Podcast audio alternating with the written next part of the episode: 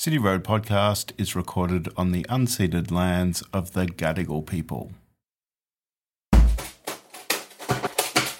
I talk about decolonising the system a lot, and I suppose there's language now about indigenising the system, which is another kind of reference or turning that on its head. But um, when I talk about decolonising the system, one of the things that I love to, to say is that, you know, it it's about decolonizing your mind and what you've both just shared is that journey of kind of you know understanding the kind of colonial bias and framework that we come with Hello, everyone. I am Tooran Alizadeh, an associate professor of urbanism and infrastructure at the Sydney School of Architecture, Design and Planning. With me, we have Ellie Davidson, an Aboriginal planner, Dr. Rebecca Clements, and Dallas Rogers. We are here today to talk about planning and infrastructure governance on unceded First Nation land. I'll hand over to Dallas. Uh, you've been working through the incubator project on a case study, and that case study is the Western Parkland City. Why did you choose that case study, Rebecca? So this was uh, this case study was chosen after discussions with our advisory board. We've got an advisory board that has a whole range of professionals from planning and infrastructure organisations, academic experts, etc. And this was a very compelling case study because it's a massive project, very complex, and it involves both greenfield development and uh, growth around the existing centres in this area. On top of that, for this particular question, Western Sydney has the largest Aboriginal population. There are a lot of diverse, different Aboriginal groups and, and communities in this area. There are several local Aboriginal land councils. Uh, there are several different uh, traditional custodian groups. So there's a, a, lot of complexity here to think about. And this is all happening in uh, an infrastructure project that's still in its early stages. So we're able to kind of look at that early stage of decision making and how a lot of these uh, new novel governance forms that are coming in, like the city deal, are sort of dealing with this complexity. What's it like being working on this project, Tooran? It's been a humbling experience, a very steep learning curve for me personally. I've been really lucky because of the people and the connections that we managed to learn. But at the same time, there was a lot of unlearning involved that went beyond what I had expected at the beginning perhaps the biggest learning that I had that goes beyond this project, but this project played a very significant role about that, was the fact that I started thinking about how different systems of governance can exist in difference and inequality with respect. I've started thinking about how we can have a mature and secure enough governance system that allows for other set of values and other ways of thinking and knowing to coexist. If we are serious about sustainable coexisting, we need to think about governance structure that allows for more than one way of governing to coexist. Ellie, what's it been like for you to work in this project? Uh, I think one of the things that I've definitely taken out of it is right at the start of the research project when I, I suppose everything was coming to to form up this idea of uh, everything happening on the unceded lands of First Nations people. I mean, I was like, well, that's great, but like, what are we going to do with that, and and how is that going to unfold? And I think it's been really amazing to be part of the advisory board and see, yeah, I suppose like how supportive people are, how I suppose engaged they are, have been in conversations and bringing different um, perspectives to that particular question. But I suppose that being at the forefront of this research has been a really amazing kind of reflection for me, as well as um, hearing from a lot of different people. I really enjoyed uh, the times that we got together as a board and, and hearing from different people in the context of how they've been involved in the Western Parkland City and other projects and trying to grapple with this really complex issue of what happens within governance and infrastructure and how do we resolve some of these challenges because you know none of them are simple. And i think putting forward the city deal and some of the things that came out of that. Like, I'm actually, um, my understanding is that a lot of the work that's happening within the context of the Aerotropolis and the precinct planning kind of came out of some people advocating at the city deal um, level to to be considering country and community and culture. And so, yeah, I suppose just having that opportunity to hear reflections of people who've been working in this space for a long time, but also always feeling a lot of support and engagement when it comes came to a conversation about First Nations people and uh, sovereignty and, and the complexity of what that means to infrastructure projects. Rebecca? Yeah, when we started this project, we definitely, you know, had some big ideas about taking on this focus. But, you know, a lot of us, um, you know, including myself, you know, were coming into it with a lot of sort of simplistic and naive ideas. So it's definitely been a very humbling process. And I feel very grateful that we've been able to learn from, you know, so many different perspectives that have been, you know, living in uh, this experience, uh, including, you know, uh, the you know generous and patient insights that Ellie has given the project, but also all of our interviewees.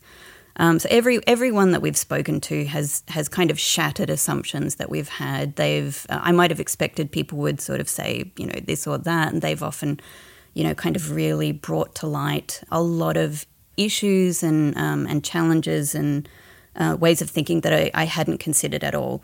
And I, I, think, if nothing else, that's kind of representative of the sorts of new insights and ways of thinking that we can get through opening up these governance processes to questions, even if we don't necessarily know where they're going. Like listening to the experiences of people you know, their hopes, their histories, etc., and being more open to creating more flexibility in the system and being open to making changes even when they're challenging, even when they're uncomfortable. There's so much great opportunity that can come from embracing these opportunities. And I think if we can find more ways of doing that, we can at least really get to somewhere a lot more productive and a lot more yeah, a lot more sustainable, a lot more equitable, etc.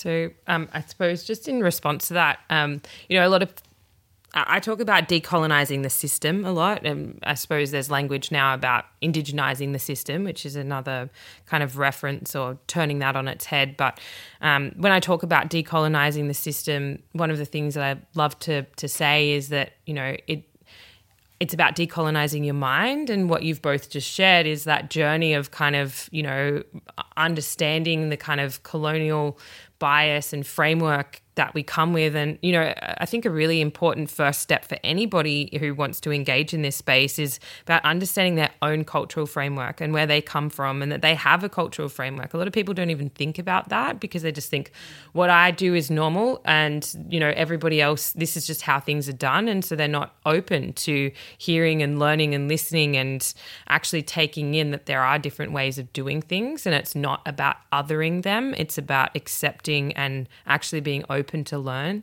And then I you know talk about decolonizing your practice so doing what you can with what you've learned and that kind of personal journey that you've been on and what you can do in your area of influence so bring this question to the forefront of your research and what and and make sure that it's embedded into all of the conversations you know that's the that's the opportunity that you both had in your practice and then collectively we decolonize the system because it's not something that's going to change overnight and it's actually only ever going to be led by individuals going on that journey doing what they can do and asking these questions and then you know i don't think that any of us have solutions. You know, we're not really, I don't think, in that space where we have a lot of solutions. People think ideas about what could happen. But, you know, I suppose we're all just opening up. We're opening up and we're starting to apply it to practice and we're starting to build that confidence. And, you know, I think it's just all part of, you know, us working together collectively to decolonize the system because that's the only way we're going to get there.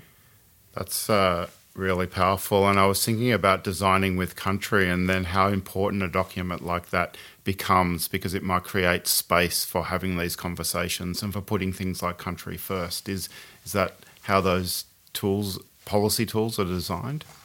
Yeah, I think that it's about inviting people to a new way of doing and being and thinking and practice. You know, like at the end of the day, we have built a lot of what we do in a in a western sense around western ways. So you know the way that we project plan the way that we do budgets the way that we engage the way that we think about things is all kind of framed in this kind of imported way of you know making decisions and doing business and and I suppose carrying out what it is that we you know want to see into our future. And I think that all of these kind of policies and legislations you know it's it's interesting because I think about writing a chapter in a DCP. Is that decolonizing a system or is that indigenizing a system? I kind of think that it's both because we have to harness tools like a development control plan to get what we want to get done, you know, and what we and to achieve what we want to achieve. So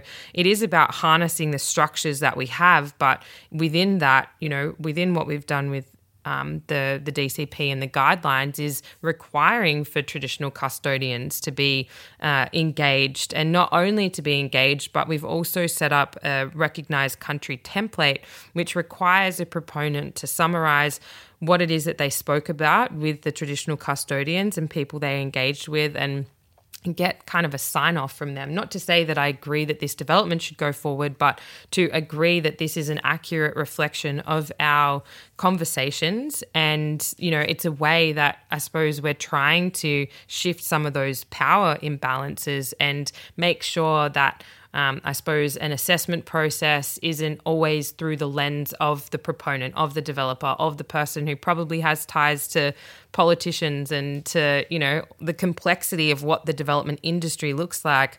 You know, it might just seem like a small thing, but having that template in there and requiring a, proponent to actually, you know, come with some form of acknowledgement that the voices of traditional custodians have been heard in their processes is all parts of those steps towards helping to, I suppose, respond to everything that this research is is trying to cover and those power imbalances. And, um, you know, I, I think that we have to capitalize and harness um, the tools that we have at the moment. Because at the end of the day, you know, we're not going to be throwing out all of our planning laws and legislations anytime soon. So we have to work within the structures that we have. And so I think that this space is about going, okay, well, what can we do? How can we change our processes and embed different ways of approaching them so that we can put country first and think about what is here and what needs to be enhanced and protected and preserved for future generations. You know, I think about for us as Aboriginal people, like a core value for us is, you know, intergenerational thinking. You know, we, we think seven generations behind and seven generations in front. And so we are conscious that if we don't make the right decisions now, then we lose what's there for not only our generation, but generations to come. So, you know, trying to bring some of those ethos and values into the planning and development space, I think is really what um, you know these new frameworks are trying to achieve. So let's uh, talk a little bit more about this case within that context of this being Aboriginal land, with this being a place of diverse Aboriginal communities. What is being done in terms of planning for country and, and First Nations voices in this project? If anything, we screened uh, quite a number of case studies in conversation with our advisory board. And at the end of the day, we decided that this was a case that is um, a game changer for New South Wales, but also has the eyes of nation over it, or at least the infrastructure profession and discipline across the nation have an eye on this as a trendsetter the diverse First Nation communities that reside in this location are also a representation of some of the settler colonial decisions. Many of them are in this position because of the earlier forced resettlement program that was introduced by Australian governments of the time. So there is a lot in terms of settler colonial legacies that this case can help us to unpack. Uh, there are a number of positive steps taken in this um, area, and that's part of the reason that we are very grateful for Ellie to join us because Ellie um, uh, indeed um, led uh, uh, an award winning guideline. Um, uh, recognized country guideline that is relevant to this case. But in addition to that award winning Indigenous led guideline, we also have a number of Indigenous um, roles that were defined as part of the governance of these uh, massive uh, project. Uh, we also have uh, advisory boards, and I completely agree with uh, Ellie's earlier point about advisory not being equivalent with decision making or power. Uh, we also have um, uh, a few. Um, indigenous led design projects that are part of uh, the massive development happening in this area. So there's quite a lot of uh, positive steps taken. Ellie, you've been working out in Western Sydney on multiple projects. Uh, this one and the Aerotropolis. Can you tell me a little bit about the work you've been doing in Western Sydney? Yeah, sure. Um, I was certainly happy when we decided to go with this as a case study because I've been working across the Western Parkland City for a number of years now.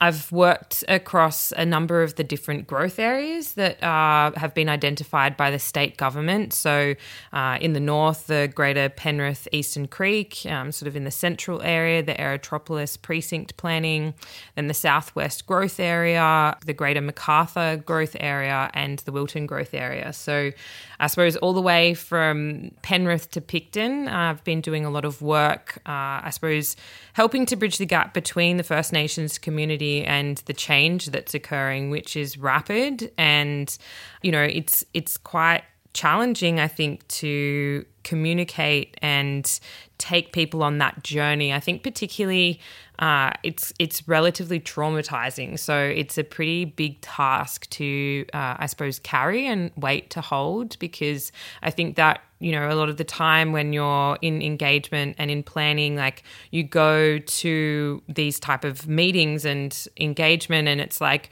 you know you use the word progress i remember being out on country with one of the aunties or a group of people and one of the aunties said to me you know she called me out in front of a group of people including my clients very humbling experience and said, you know, we don't use that word when we talk about what's happening out here. We don't use the word progress. We we see this as destruction. This is destruction of our country, and we don't have the right to say anything about what should or shouldn't happen here. Like we're grateful that we're here. We're grateful that we have an opportunity to provide input to what's happening. We have a voice that we didn't have before, but that voice doesn't go as far as saying that we shouldn't be digging up this country and we shouldn't be putting in this amount of infrastructure and development. So it's a pretty uh, tricky space, I think, to to walk and a pretty tough line to walk. But you know, I feel very grateful that um, I suppose complemented by the connecting with country framework from the government architects.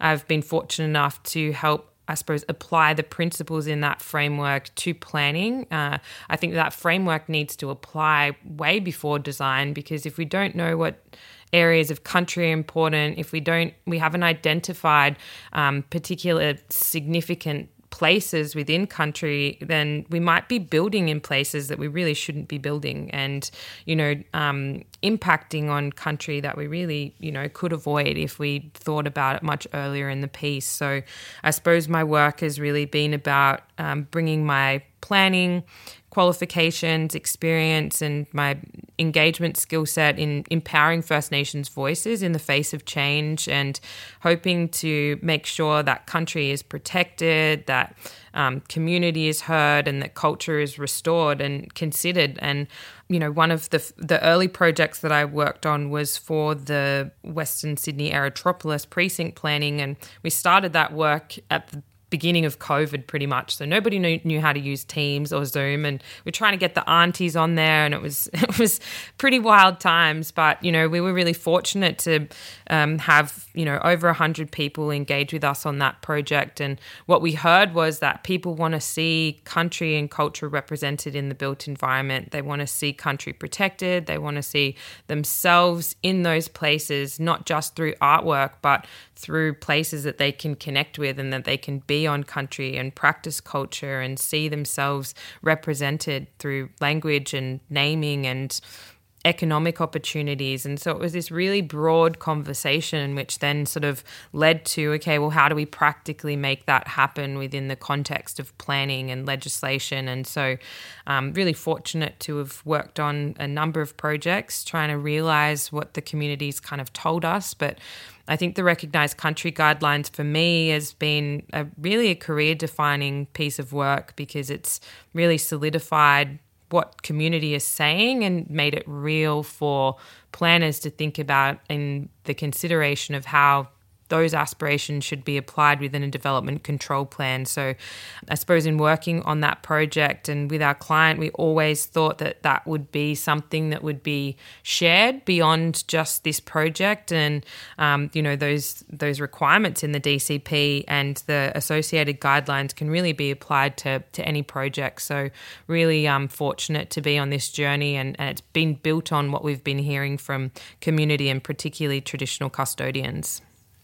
It's really fascinating, and I guess I'd like to hear what like a week in the life of Ellie. Like, what does your sort of week look like? What are the types of spaces that you move through doing this work, which I imagine goes from being on country and and to all the way to being, you know, in a boardroom somewhere or in the Department of Planning in a on a different type of country. Mm. Yeah, it's um my diary is pretty crazy.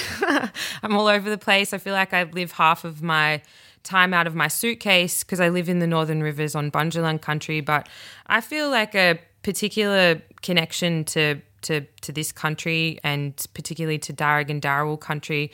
Interesting, like we're talking about the you know, settler colonial relationship. I'm actually a descendant of Captain William Bligh, and, you know, he was given quite a few land grants out in the Western Parkland city. And so there's this really interesting kind of pull that I think my own heritage and story draws me to. And so I'm, I'm out in Western Sydney probably a couple of times a month. I come down and do work. We walk country. We're, um, I suppose, sitting down and having a cup of tea with a lot of um, elders and traditional custodians.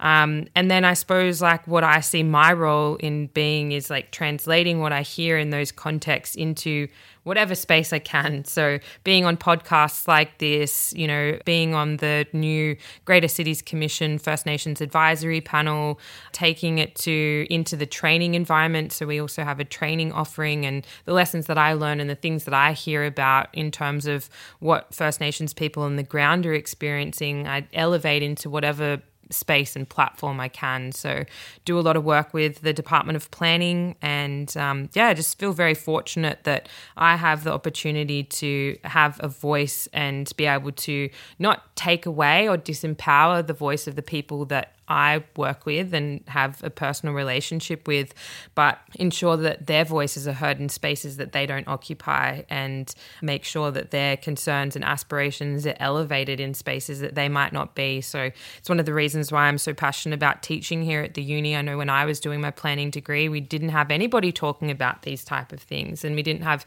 anyone considering that we work on the unceded lands of First Nations people. And so I'm very grateful to be, you know, in the space that I am right now with the experience that I have and the opportunities that I have. But, you know, I suppose for me, I'm like very much motivated about being a voice for the voiceless and having that opportunity to sit down and listen and learn and translate what I hear into the platforms that I get to speak into. Mm. What are some of the big challenges in the work you do? What are the challenges you face sort of day to day dealing in this very complex institutional and cross cultural landscape? I'd say probably one of the biggest issues and challenges that I find, particularly in the Western Parkland City, is that First Nations people or the traditional custodians of that country, um, you know, Darug and Darawal people are not represented in legislation. They have no legislative voice for country, so they don't have to be engaged with. There's no requirement for government or other stakeholders to work specifically with them. And so, uh, unfortunately, the people who have that ancestral connection to place, to country, and that knowledge of the things that we want to sit down and talk about, their voices aren't being elevated. They don't have a legislative leg to stand on, really. And so I think that even outside of the things that we're talking about within um, this research, which obviously has touched on this issue, you know, a, a really big challenge is making sure that we find a way to and particularly in New South Wales because the Land Rights Act has been set up and it, you know, has uh, established local Aboriginal land councils, but there's no requirement for those land councils to have people who are from that country, traditional custodians, to be in their governance, to be working for the organisation, to be members of that organisation. And so it's a really big gap, and probably one of the things that I find most challenging. And, you know, you think about the context of Sydney, it's the first point of contact it's, you know, the place where, you know, um, suppose it has had the longest impact in terms of trying to figure out our kind of settler colonial relations. At the same time, you know, I think a lot of people say that it's um, fortunate in some ways because there's been a lot of things that have been documented, but we can't just rely on those documented Mm, you know archival records because some of them are contradictory some of the methodologies around how those things are pulled together isn't necessarily as strong as it could or should be. So i think that that dynamic of things like who gets to speak for country the establishment of you know voices from traditional custodians um, within the Western Parkland city context is probably one of the biggest challenges that I face. I'd like to ask you about the naming of the site, but also the the structural dynamics. I mean, so, how long do you have? we could be here for a while. Uh, I think just like you know, when we talk about the structure and how that whole kind of name came about, and my understanding of it, you know, I think that there was like a a public um, competition for people to name um, that particular area. And, you know, I think that even casting my mind back to that opportunity, there was no reference really to country. It was all about, you know, people who helped to shape New South Wales. And, you know, if you you would have expected that type of tone and that type of approach, you know, five, ten years ago. But it was kind of a little jarring in the context of what's been happening and all of the things that we've been talking about here and the work that's happening in Western Sydney because, you know, that silence of country, that silence of First Nations people, I do remember a, a small reference to culture, but it was not within a First Nations context.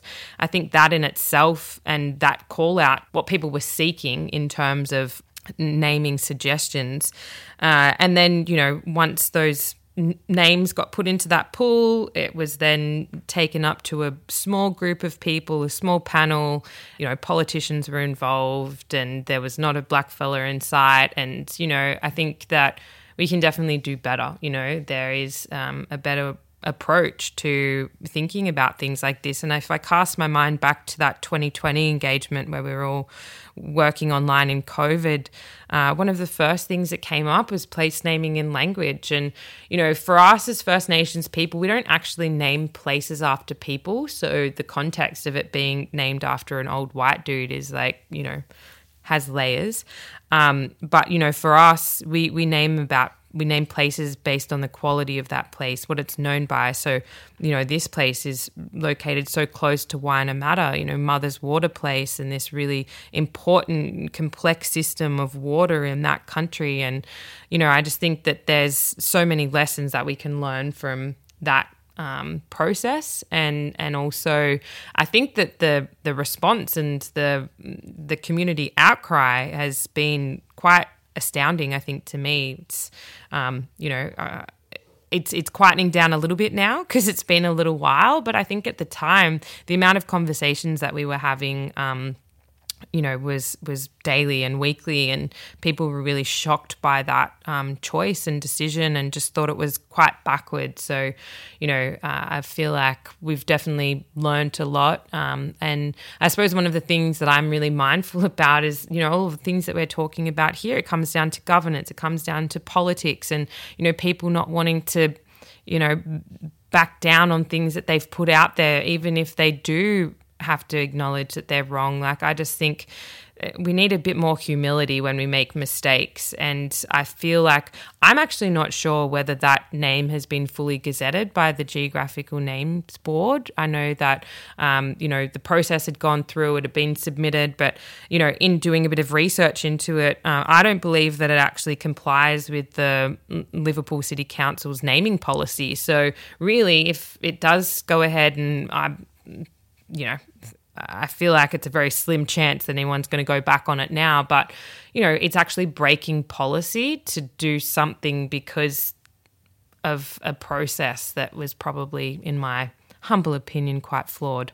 Um, so, you know, I think that it's just the context of what we're working within and the colonial power structures that we were talking about earlier at play um, in a really important decision that, you know, when people think about Australia's newest city and all of the taglines that it has. Like, do we want people landing in, you know, a new international airport and going to a place called Bradfield? I mean, what does that say about us as a country? So I'll leave it there because I could just keep yarning.